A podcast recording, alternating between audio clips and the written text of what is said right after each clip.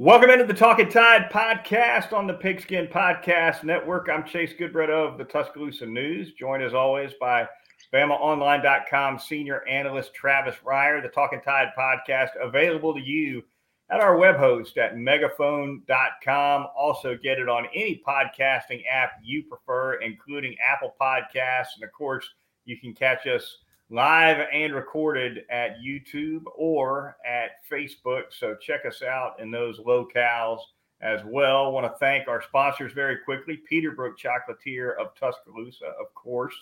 Also, North River Dental Associates, and finally, DraftKings, our corporate sponsor. Thanks to them. A little bit more on them a little later in the program. Travis, we start out uh, taking a look at this disappointing road loss for Alabama overtime on the road uh, 80 to 77, the final score against LSU. That closes out the regular season for the Crimson Tide. They finished nine and nine in league play. Definitely a disappointing league record given what they had accomplished in non-conference play. And they enter the SEC tournament sitting with the number six seed. Yeah, and they say what your record, you are who your record says you are, and nine and nine that pretty much says it. I think yeah. in the league play, you saw flashes. Really, Saturday's loss was kind of a summation of everything we saw from late December through Saturday. Flashes, right? Flashes of some decent three point shooting, uh, flashes of some connectivity, uh, not enough flashes, maybe, of defensive prowess, although it had to be better than it was against Texas A&M midweek, and it was. You heard Nate talk about that post game Saturday, but the one constant, just not valuing the basketball enough, not valuing every possession enough, and also in game scenarios, um, you know, sometimes you got to put your foot on the baseline and at least attempt to take a charge. You just can't open up the baseline for drives and uh, defensive issues at times. But yeah, I thought it was just kind of a kind of a a, a highlight and low light reel of what we've seen from this team throughout conference play. Yeah, no doubt. And they, of course, they've played twice since we last podcasted had an extremely disappointing loss to Texas A&M at home. They lost that game by what was it, 19 points? I want to say uh, just a disaster of a of an outing uh, to close things out at Coleman Coliseum. Uh, gave up 50 points defensively in the second half of that Texas A&M game, and and frankly just got blown out. Nate Oats highly critical uh, of his of his team uh, following that game. Then they come back against LSU with an opportunity to lock up the number five seed uh, in the conference tournament. Didn't do it. Had an opportunity to go to, you know, win their 10th conference game, win their 20th overall game, kind of be over the hump uh, 500 wise in the league against LSU. Could not get that done. Uh, Keon Ellis 19, Jahvon Quinerly uh, scored 16 for Alabama, but you know, 21 turnovers, as you mentioned, not valuing possessions, certainly a huge factor in the game. Three point shooting, Alabama was 11 out of 40, which once again, it, isn't going to cut it if, if you're going to live and die by the three, which they essentially do. And uh, free throw shooting, nothing wrong with that. 20 out of 22. They've they've been pretty darn consistent mm-hmm. at the mm-hmm. free throw line, Travis, but uh, not from deep, which is where they've got to be better. Yeah, what field goal kicking has been for Alabama throughout the years, that's kind of what free throw shooting seemingly has been throughout the years. Not so much this year, but uh, you just can't continuously survive these 20, 20 plus turnover outings. And the thing that bothers you is that, okay, LSU came into the game Saturday leading the SEC among the top five teams in uh, Division One college basketball in steals right? Around 11 steals per game. And LSU had 16 steals in the game Saturday. But how many of those really were steals, Chase? I mean, there's takeaways and then there's giveaways. Mm, okay, right. you take away the basketball, that's one thing. But there's times where Alabama, because it's attention to detail, simple things like no one's really pressuring you and the ball just goes off a foot or a hand or uh, you know, something like that, or you know, on the catch, trying to one hand everything all the time. I know I sound like Norman Dale at this point. That's not what I'm trying to do. I understand you're trying to play with pace. Uh, you're trying to play uh, at a tempo, and you're trying to get shots up as quickly as you possibly can. But yeah, that's what it goes back to for me is just value. Just where's the value in every possession? Where's the value in de- getting defensive stops from time to time? And so, wasteful, I think, is one way to describe this team in some ways. Uh, and you say all that, and you still understand as dangerous as they are to themselves a lot of times, they can still be very dangerous in this postseason coming up. And that's the silver lining in all this. There is a postseason beyond the SEC tournament, and it's not the NIT. Right, right. Couple things that I noticed, Travis, that are kind of along those lines. One, uh, sometimes, yeah, it, it was a, a, a bounce off a foot, off a hand, like you said, a lazy pass here and there. But beyond that, sometimes it's not a lazy pass. Sometimes the problem is too much laziness trying to get open, right? And, and, you saw that on several inbounds plays. I thought Alabama had a lot of trouble inbounding the ball. Uh, there was a sequence in the first half where J.D. Davison was inbounding a ball and no one wanted to get open. It, it gets deflected out of bounds. He gets another shot at it. it. it. Same thing. No one wants to get open. And what they're doing too much of to me is instead of actually breaking away from a defender with some hustle, they want to put a hand, and I'm and I'm I'm I'm hand gesturing for our YouTube viewers, so I guess I better explain myself for the for the audio listeners. But too many of these guys on the hand on the inbounds pass, Travis, they want to hand they want to stick one hand on the defender and then stretch the opposite hand out and say, "Here's your target," it's, instead of just hustling away from your defender, right? And and that and I'll tell you something that. else. Once you're scouted too, right? Um,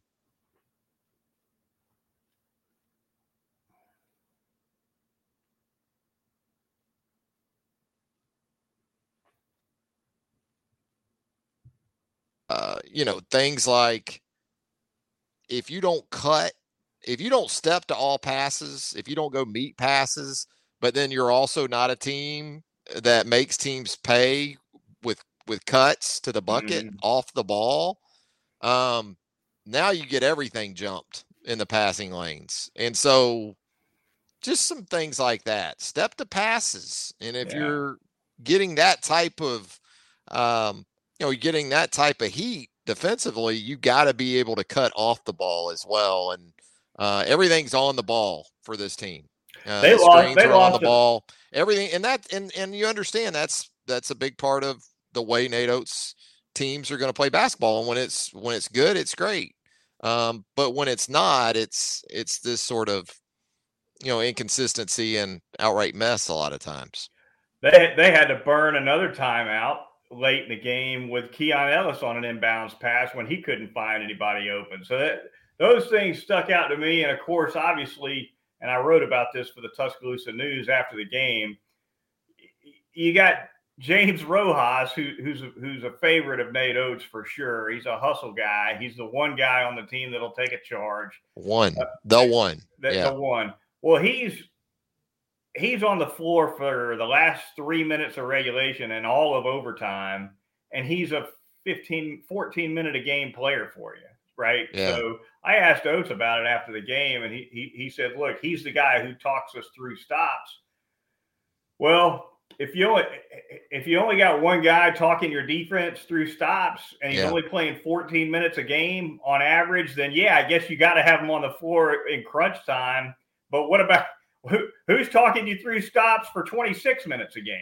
Yeah, and, and that's something I've talked about. I even tweeted about it. I think during the game Saturday, some teams are just too cool to communicate, and, and maybe mm-hmm. that's not it. Maybe it's just personality. You know, you, you don't have those type of personalities, but man, um, it's tough when you don't uh, on the defensive end. If you're not talking, uh, you, are going to give up a lot of easy buckets uh, and a lot of breakdowns and missed coverages. And you didn't see it as much last year. Certainly, Herb Jones had a lot to do with that. But you know, that was a team that, in terms of accountability in areas like that, um, there was a price to pay if you didn't participate in that type of interaction.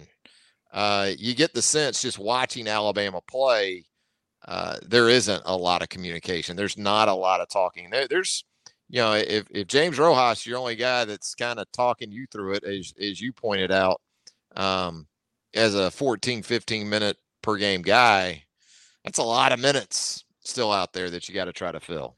They need a guard to step up. They need a guard to and in a leadership role, not not a points and assist role. They can all score. Uh, they they they can pass. I mean, it's it's a lot of gifted players on the roster. There's not a rally guy, at least among the guards, uh, who, who I think you know necessarily elevates everybody else. And it's a little late in the year to find that kind of guy. We'll see if they can uh, maybe find a little bit more leadership in the SEC tournament. But yeah, that's that's what it's looking like uh, as they enter SEC play. Uh, and you know, I like Oats' honesty uh, for sure. He's he's he's not afraid to. He doesn't run from it. No, no. He he calls it like he sees it. He was absolutely exasperated after that Texas A&M loss, and uh, you know he's he's been uh, his and of course I'm I've seen some some Nate Oats' press conferences before, although now in the last couple of weeks uh, since I joined the T News, I'm a little closer to it, and it's uh, it's definitely uh, refreshing. I, I met him in the hallway after they beat South Carolina for the first time, Travis, uh, down in the in the Coleman tunnel, and he says uh, he says, "Where are you coming from?" And I, I up the street. I, I, you know what I told him? I, I said, Coach, I'm coming from NFL.com, but fear not, I know my hoops. You know? so, yeah. At any rate, that's uh, it's going to be interesting to see how he handles this team going down the stretch. He's obviously frustrated losing the last couple games the way he did, uh, especially A and M. He felt like the defense was a little better against LSU. Uh, certainly, it was terrible against the Aggies. Yeah, the A and M effort in the second half that looked like a team playing with house money and knew it. Like, yeah, you know, we're not going to win the SEC. Um, we're out of that race. You know, we're a five, six seed in the tournament, uh, the SEC tournament, and we're a shoe in for an at large bid. That's what yeah. that effort looked like in the second half. Disinterested, I guess, one way to put it. Looks like uh, the Commodores are the dogs uh, as Alabama's first SEC tournament opponent. Uh, Travis, how do you see that uh, Vandy Georgia matchup shaping up? Well, if it's Vanderbilt, Scotty Pippen will shoot 3,428 free throws. You know, yeah. so just go ahead and get ready for that. Um, you know, you would think Vandy would be the tougher matchup with the way the Commodores improved throughout the season uh, and given just the ineptitude of this Georgia team. But there is that W over Alabama that we can go back to. Thankfully, the SEC tournament is not being contested at Stegeman Coliseum and instead yeah. will be down in Tampa. So, you know, that's uh, a silver lining for Alabama. I would think it's going to be um, Vanderbilt that Alabama sees uh, in that second round matchup. That's going to be a late one, too, on that Thursday night. But again, who knows, Chase? Yeah. Who knows what to think about this Alabama team? I mean, I can see Alabama coming out playing well and you know winning that game rather comfortably, whether it's Georgia or Vanderbilt. I can see Alabama going home uh, after Thursday night too. Well, in the postseason, obviously it's one and done. You got to string together wins. You got to be consistent, and that's the last. That that's what right. Alabama's not done at all here of late. So here, uh, here's what I think. I think I think the second round game before maybe even the final might be Alabama's toughest game down in Tampa.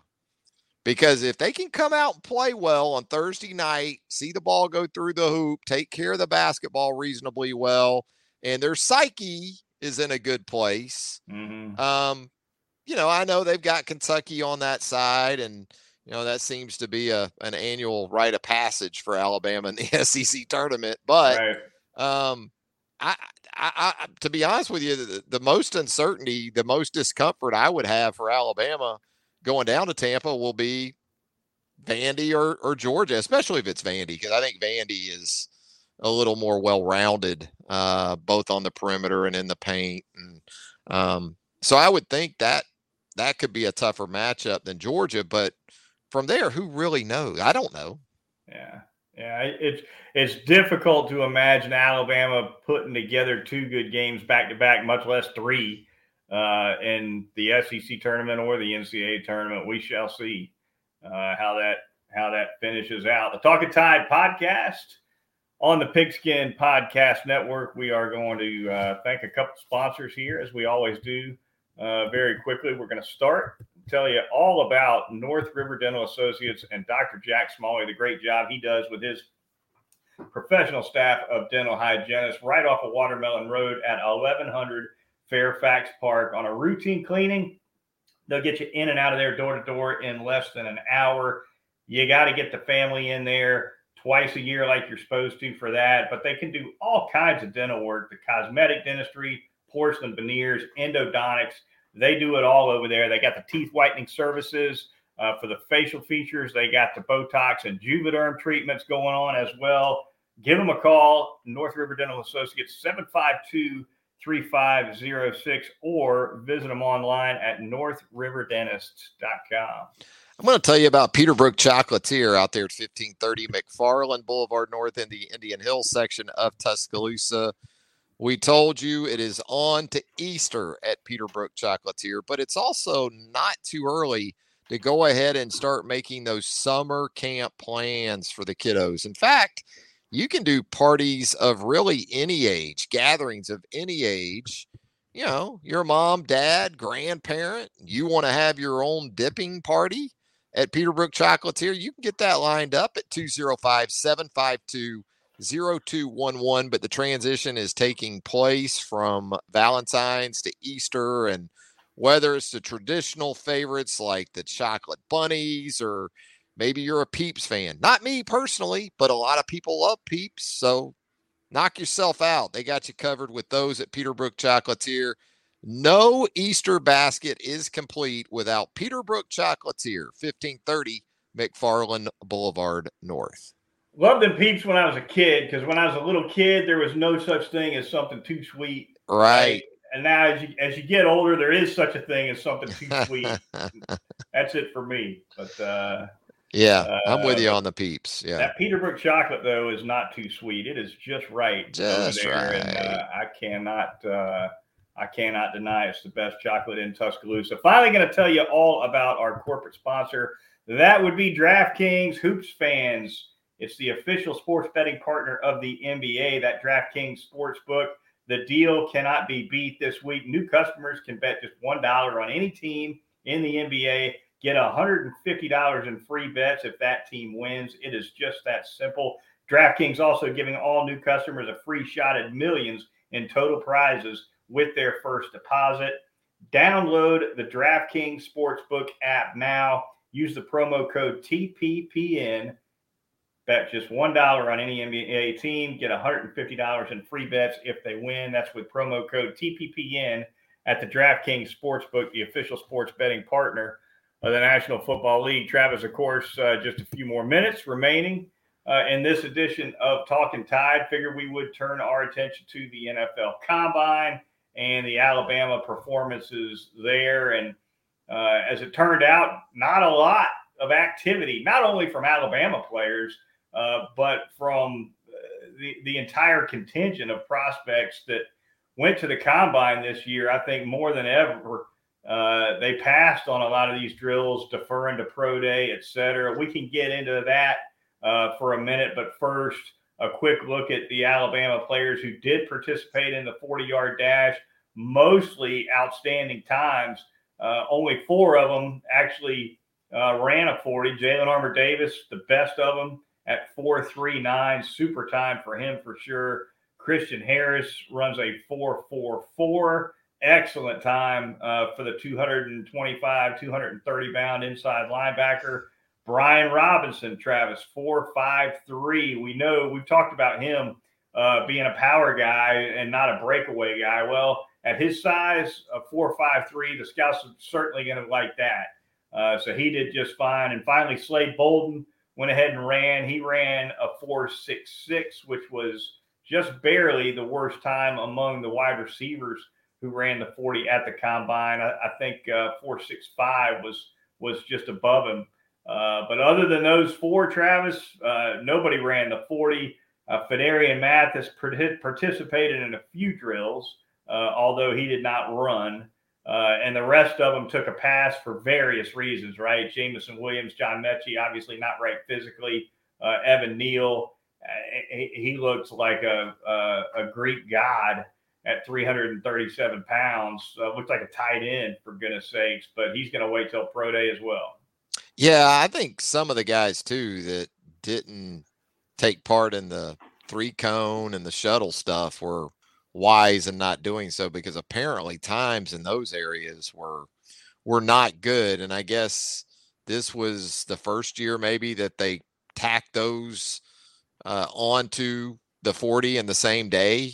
Uh, man, it was, the bench press is, was the stickler there and you're right now the, the agility drills the participation right. in those was absolutely way down and it was because of that. Here's what happened. The wide receivers go on the first day Right. when the wide when the wide receivers went on the three cone and the 20 yard shuttle and the times weren't nearly as good as people thought, well, that killed it for the rest of the week because the very next day it was the running back's turn. Nope. Not, not one running and good for Brian Robinson cone. because we can talk about Brian Robinson's 40, but his three cone and his shuttle stuff might be more important for him mm-hmm. in terms of how he's already being perceived as a runner kind of a one cut straight up and down. So the four five three is great, but I, am thinking maybe Chase that the, the shuttle and and three cone stuff might be more important for him. They'll be paying attention to that for sure at, at his pro day, uh, and a lot of them. But you're right; he is he does have that reputation as a, as a one cut power guy. Uh, he did run an excellent time. He'll be doing the rest of these. Can he make the first guy miss enough? I guess. Right. You know. Right. And the three cone, especially, I think, and then you know the three cone, it, it it's indicative for a lot of positions. It's brutal. Others. The three cone's brutal, man. Just watching guys at workouts go through that. Yep. Ugh. Yep. It's it, it's it's not a lot of fun, that's no. for sure. But participation was way down on that. The other thing with the bench press is that until this year, the bench press has always been held the day before you go through all the other physical testing. And this year, the combine decided they're going to throw the bench press in on the same day with all of it. The agent said, if you think I'm going to have my guy max out on the bench and then run the 40 of his life a couple hours later, you're, you're out of your mind. And so only a, a, lot of guys didn't bench and ran. A lot of guys benched but didn't run. Mm-hmm. Uh, and and so all so now all the more gets deferred to pro days. There were only 33 guys at the whole con. Well, not counting DBs here on Sunday, but going into Sunday, they only had a little over 30 guys do both the bench and the 40. And guess who most of them were? Offensive linemen, right? right? Because if you're an offensive lineman, well, you can bench and run the 40 in the same day because if you don't run a great 40, who cares? Right. Um, but that's uh that's, that's yeah you know and and just like you said at the outset participation in general and you've been around this for so long now um it, it leads you to wonder at what point does it at all or to at least to some extent hurt the television show that this right. event has become. Do we get to a point where the NFL considers um, paying guys, you know, to to work out at this event because or do we just are, are we just going to tune in anyway? Does NFL look at it like as long as they show up and they have a presence here of some kind, they do the media stuff, and even if they just do it the Evan Neal way uh, right. and the way we saw some other guys do it, is that enough to to still keep the interest where it's been here in the last decade or so? It's it's it's an interesting question. I think, and by the way, guess the NFL for the first time this year also move the broadcast to prime time. Right. right. For, it's for a big time television for, show, man. Right. It, it's always and so this was probably not a great year for the NFL to have this dip in participation, uh, given that they're just now putting it on in prime time. But the 40 is the glamour event. The 40 is what a lot of people tune in for. And so, if everything else falls apart, at the very least, I think you'll see the NFL do whatever it can to to make sure that as many guys as possible are are running the 40. I would not surprise me at all if next year you see the bench press go right back to the day before again. Right. Uh, you know, so so they participation. More, right. Yeah.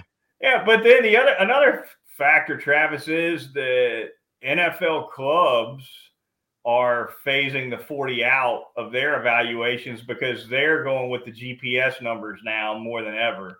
Play speed, and, things and, like that. Yeah, and it varies team to team, right? Some of them uh, value the 40 more than others still, but 10 years from now, they're all they're all going to be on that GPS stuff. I yeah. think primarily, and, and and they like it because because it it tracks a guy with pads on on the field. It's relevant.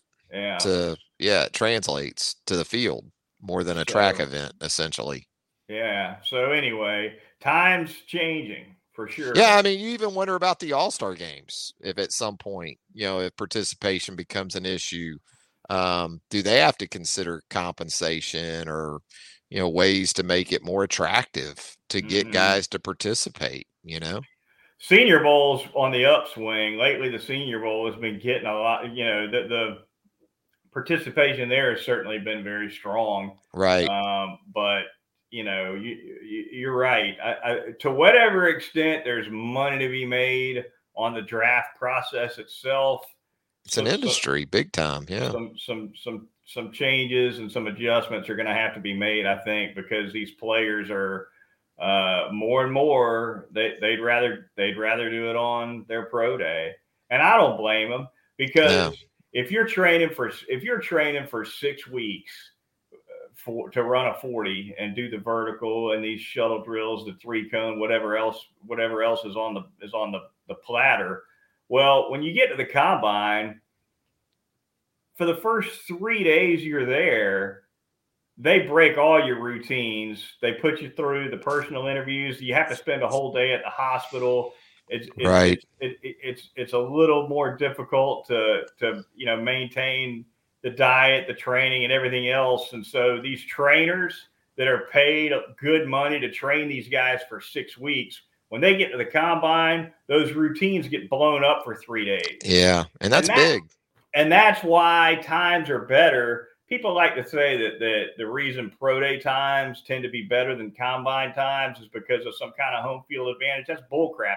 The reason they're better at pro day is because for pro day, these guys can optimize and fine tune right up until the day before. Right. Whereas at the combine, the, the, the, last day they have to do whatever they want to prepare is actually three days before they or four days before they run, as opposed to the you know day before. And I absolutely, uh, you know, and it used to be more along the lines of first round types that would defer to their pro day or yeah. private workouts, but I think you're seeing more and more guys in general, regardless of projection. They're saying, "No, I'll just see you at pro day."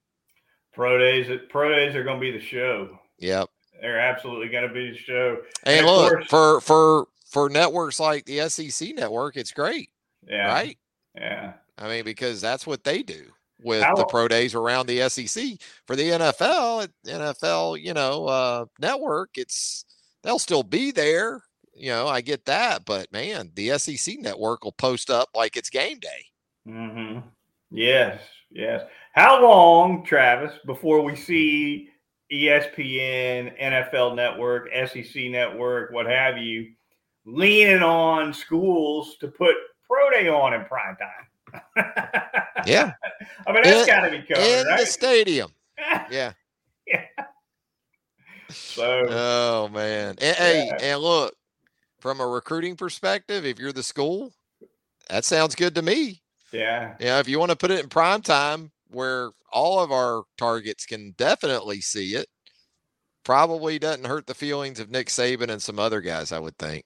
That could be coming. We shall see. Yeah. That it's going to do it for this edition of the Talking Tide podcast. Had a whole lot of fun. Be sure to join Travis and I next weekend when we reconvene. We'll be talking about Alabama's uh, outcome in the SEC tournament and plenty more next weekend right here on Talking Tide. For Travis Ryder of BamaOnline.com, I'm Chase Goodbread of the Tuscaloosa News.